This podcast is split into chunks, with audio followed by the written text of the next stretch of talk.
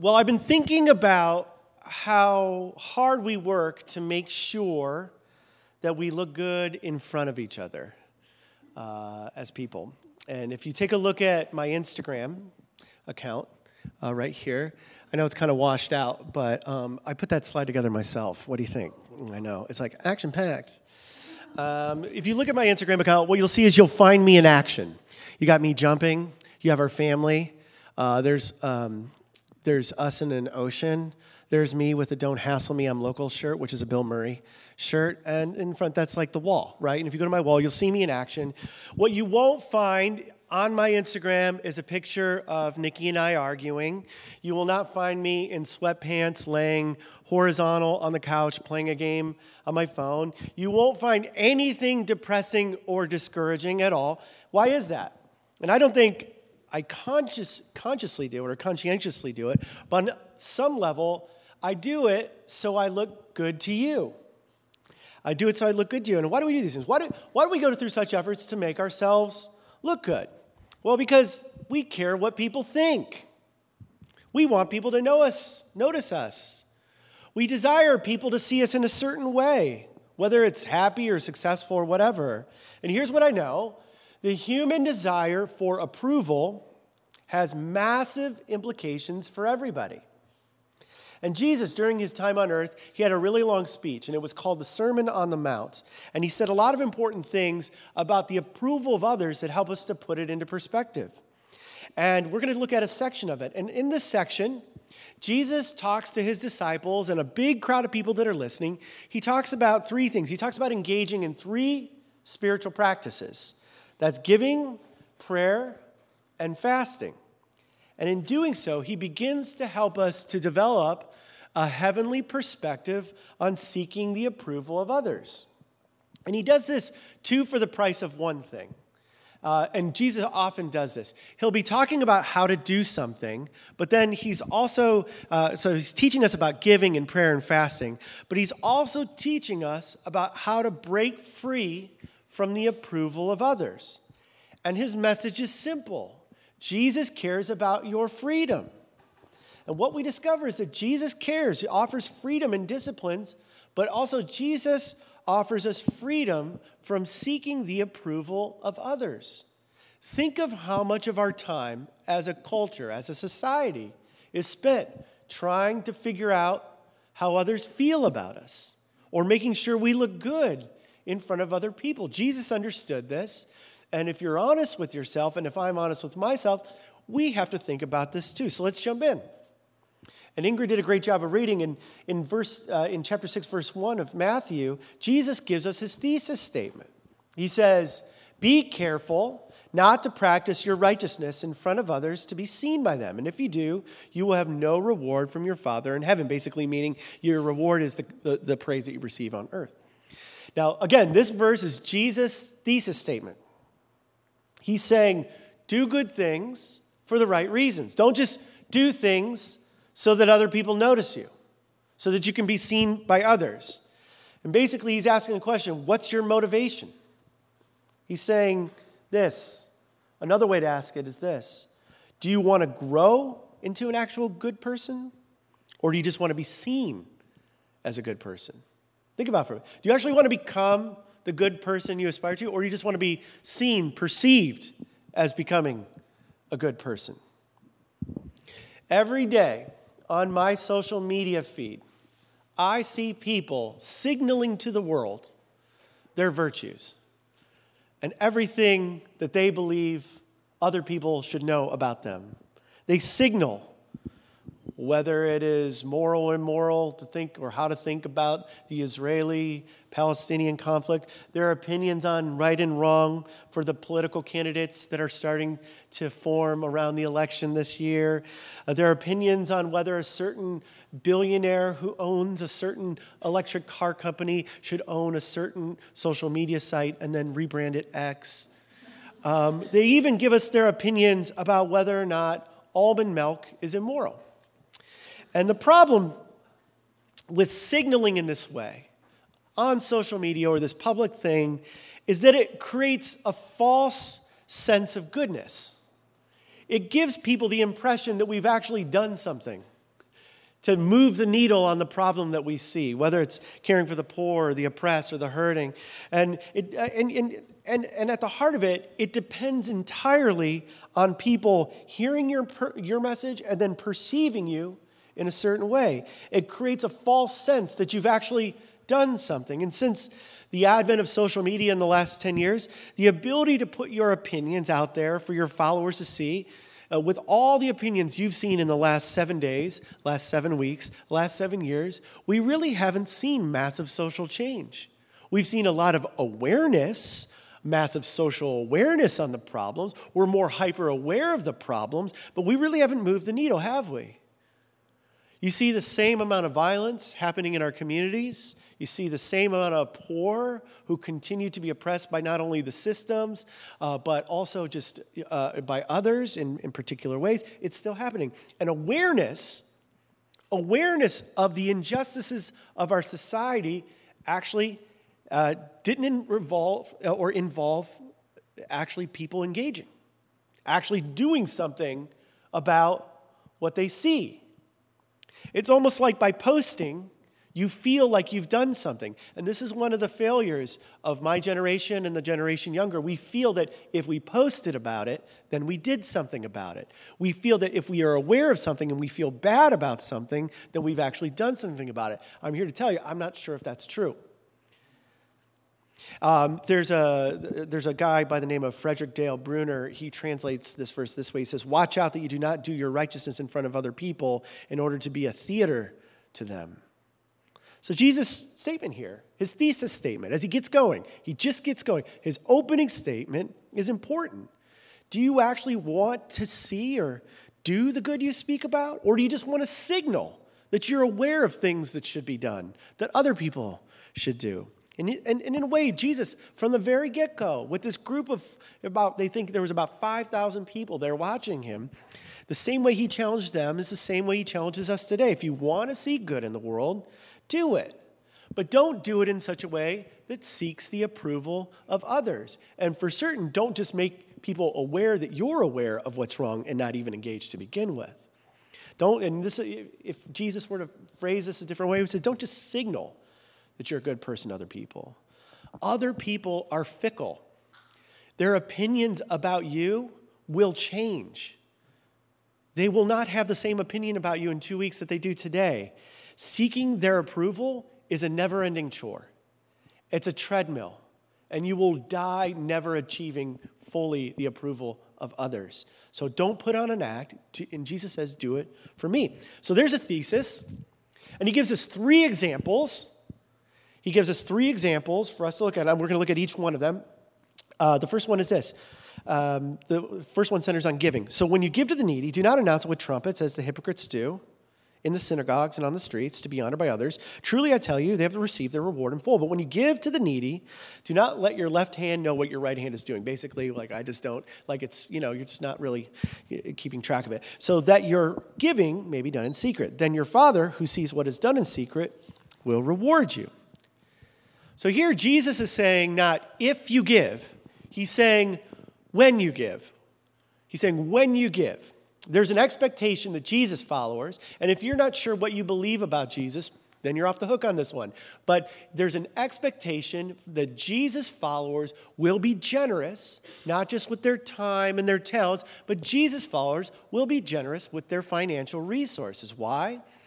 Why? Because Jesus wants his followers to be generous because it demonstrates that he is real. And generosity is countercultural. In a world of greed, one of the things that you can do, and one of the things that I can do to set yourself apart as someone who has been touched by Jesus, someone who's experienced life with Jesus, one of the things that you can do is learn to be above and beyond generous.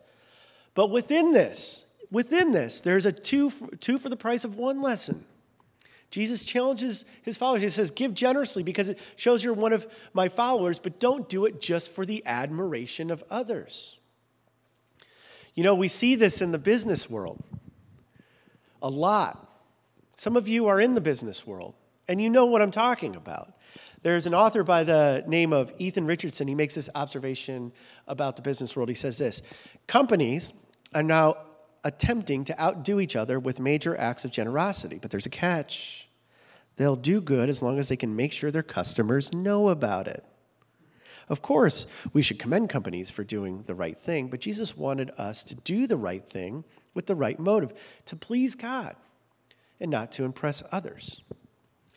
Now, I'm sure you have your favorite example. My favorite example comes from a little publicly held corporation called Honda. And I love I love commercials. I love just to sit there and drink in what I should be, what I don't need, you know, uh, just like 10 hours at a time. Like, you know, uh, I love Honda commercials because for the last, I don't know, six to 10 years, and I'm sorry if some of you have participated and helped create these commercials. Uh, it's not a slight on you. This is at a, this is at a executive level decision. This is not you. I'm not taking away your bread.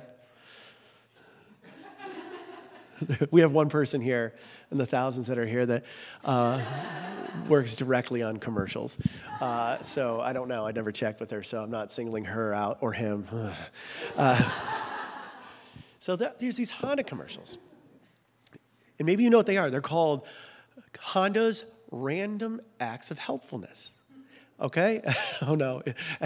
and in these random acts of helpfulness, they'll do this thing where they'll be like, they'll be like oh, I couldn't afford my, the, my baggage at the airport. And they'll be like, here, let me pay the $40 for you to check your bag so you can see your son or whatever.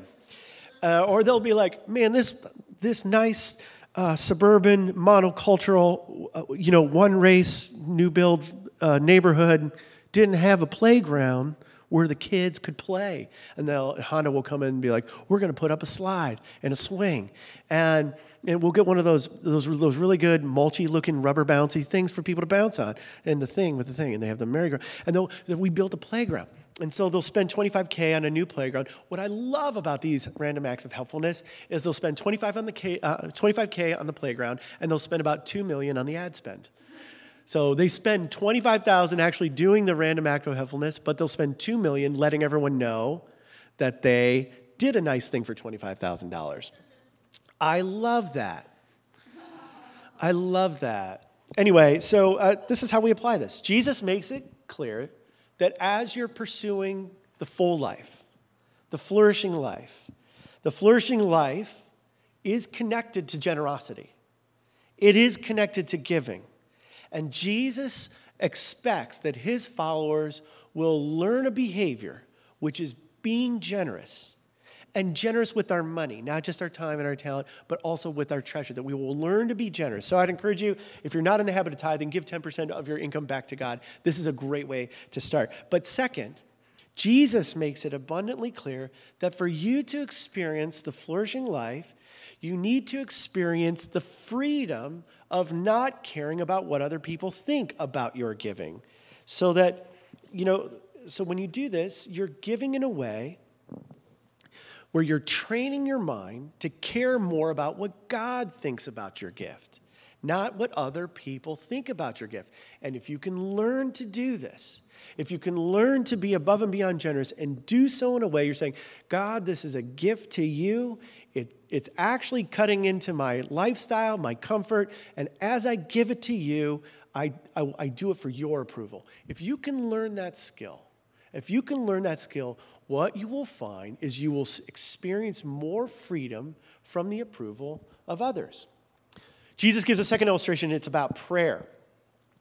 He says, And when you go, and when you pray, do not be like the hypocrites for they love to pray standing in the synagogues and on the street corners to be seen by others. Truly, I tell you, they have received their reward in full. When you go to pray, go into your room, close the door, and pray to your Father who is unseen. Then your Father, who sees what is done in secret, will reward you. So Jesus uses the dreaded H word hypocrites. Uh, now, our English word comes from a, weak, a Greek word, uh, hypocrites. And this uh, was an ancient theater term uh, where performers in a play, okay, they would wear masks which would allow them to play multiple characters. Do you see, see where this is going? Author Eugene Peterson uh, he did a scripture translation of these verses, and here's what he says. It's actually similar to the other translation we read. He says this He says, When you come before God, don't turn that into a theatrical production either. All these people making a regular show of their prayers, hoping for stardom. Do you think God sits in a box seat? Again, Jesus is not against spiritual acts in public. The disciples wrote that Jesus prayed in public. Uh, often, Jesus went to the local synagogue and he read scripture in public. Jesus praised a widow who went to give all that she had to the local treasury. She put her money in the treasury at the temple. That was done in front of people, and he praised her in front of people, which means that he actually had to see her doing it in public, okay? So don't, don't get it twisted here, as the kids might say. Jesus isn't against spiritual acts of uh, spiritual acts in public. He's not prohibiting these things, but he is showing us something about the idea of maturity and freedom. Here's something about spiritual maturity it's impossible for your spiritual maturity to outpace your emotional maturity. Let me say that again. It's impossible for your spiritual maturity to outpace your emotional maturity. What do I mean? This means that you can do everything right to appear like you know God, to appear spiritual. But what you actually know and believe about God is 100% revealed in how you act and how you treat people. Let me give you another way of thinking about this. We all know people that claim to be spiritual, whether it's Christian spirituality, Buddhist spirituality, other forms of spirituality. They claim to be spiritual, and and they're terrible people to be around. This, this present company excluded. And the litmus test for spiritual growth, true spiritual growth, according to Jesus, how do you know if you're really spiritually growing? It's not what we know, it's what we do with what we know. And this is the great challenge for late modernity, quasi post Christendom. Everything is spiritual culture especially in Los Angeles.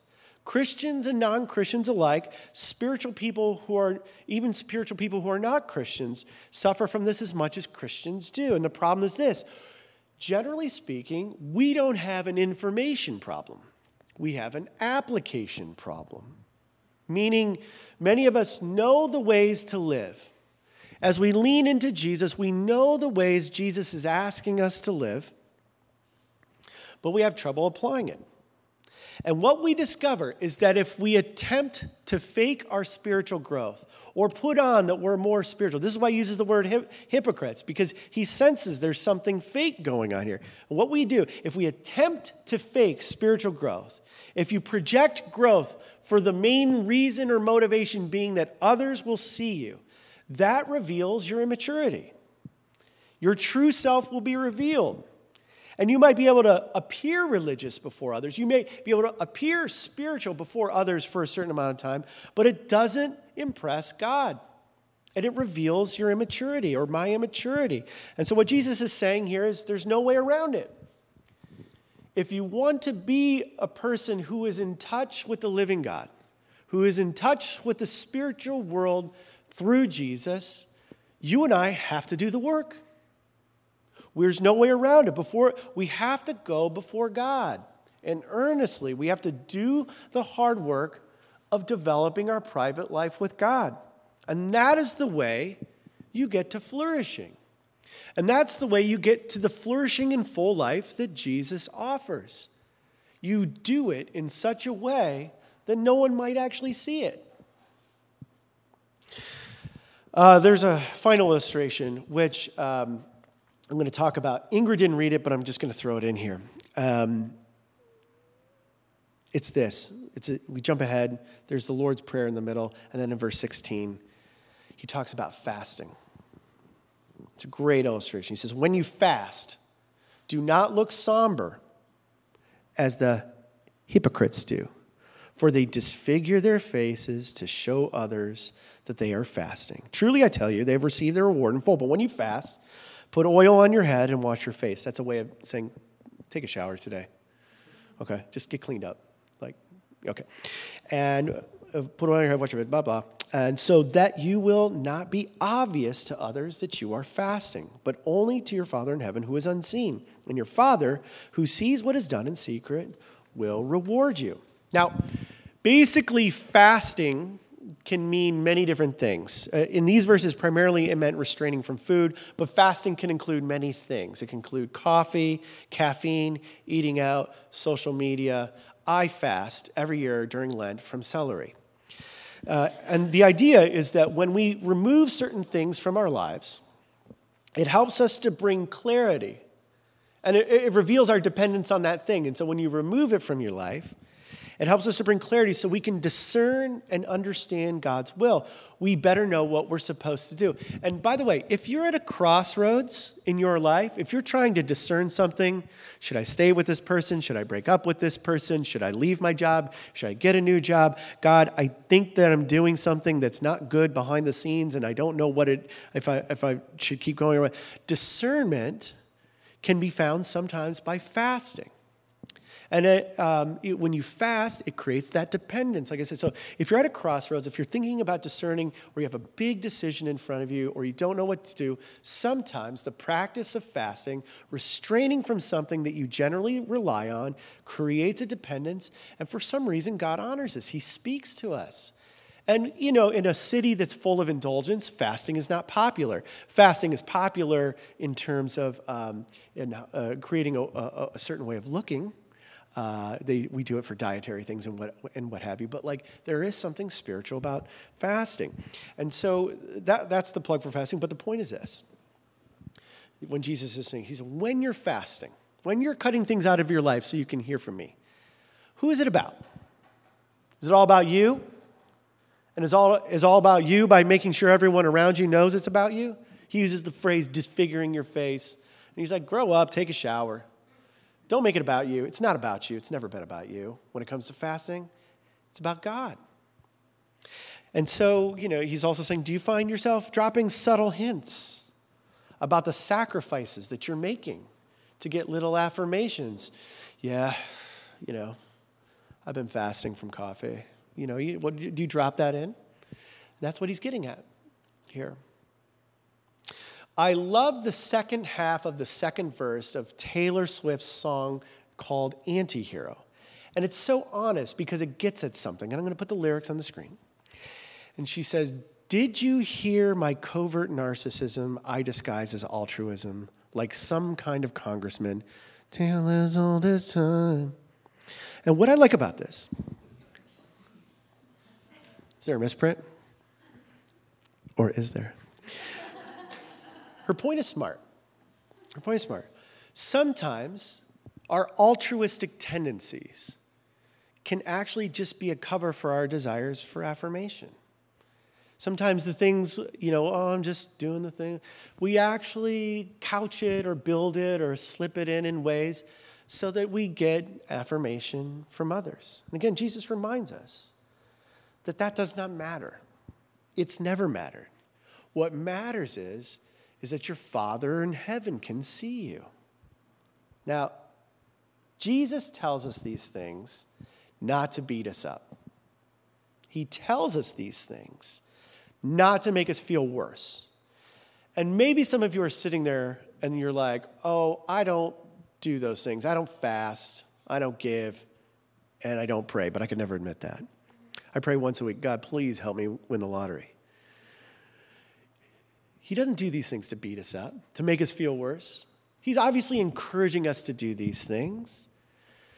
But really, what he's getting at is he's expressing how different his kingdom is. What he is doing in this moment is an act of mercy to you and to me. Why? Because he wants to loosen the grip of seeking approval and what that does to us. He's saying that he wants to free you that in his kingdom, as you follow him, there is freedom from the pursuit of building your life around what other people think. Imagine that. Now, I don't know how much you seek the approval of others and at what level. Whether it's a parent, whether it's a child, whether it's, you know, a faceless amalgam of someone that you respected in high school. I don't know how much you seek the approval of others, but my question is still relevant for anyone on that journey. What if you sought the approval of others just a little bit less? What would that do for you? Wherever you are on the journey, what if you were just a little bit more free from the potential judgment of the opinions of others? What would you do with that freedom? How much extra time would you have in the day not dwelling on not meeting the expectations of people who currently aren't thinking about you or whoever think or don't never think about you? What would you be inspired to do? What bold choices would you be inspired to make if you cared just a little bit less about what people thought of you and more about appealing to your Father in heaven who loves you and who offers you life? If I had to wager, Vegas odds, if I had to wager, do you think your life would flourish more or do you think it would flourish less if you made choices? about your finances, about your spirituality, about the sacrifices based on what your heavenly Father thinks more than what you think might satisfy the temporary opinions of others. Do you think your life would be fuller and happier? Do you think you'd have experienced more joy? I think that you would. You see, the promise that Jesus makes here, if you choose to apply it, is that you will be rewarded. There's reward attached to it and this is what God does for us. He offers us a reward. And I don't always think that the reward is clear.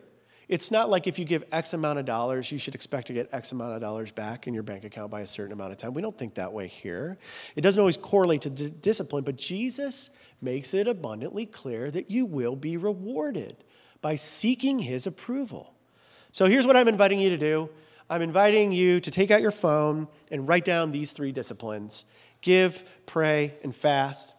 And then next to each word, um, if you have an iPhone, uh, you have notes, uh, and you just open that, and you write give, pray, fast. And then next to that, you do a little dash, and you write down one thing, one new way you'd want to implement these disciplines in your life. Why? Because they're, first of all, they're good for you. They're good for you. I love the size of the church, like you cannot get away without getting out your phone. Uh, anyway, because these disciplines are good for you, because you'll be rewarded by God, and because these disciplines bring freedom. These disciplines bring freedom.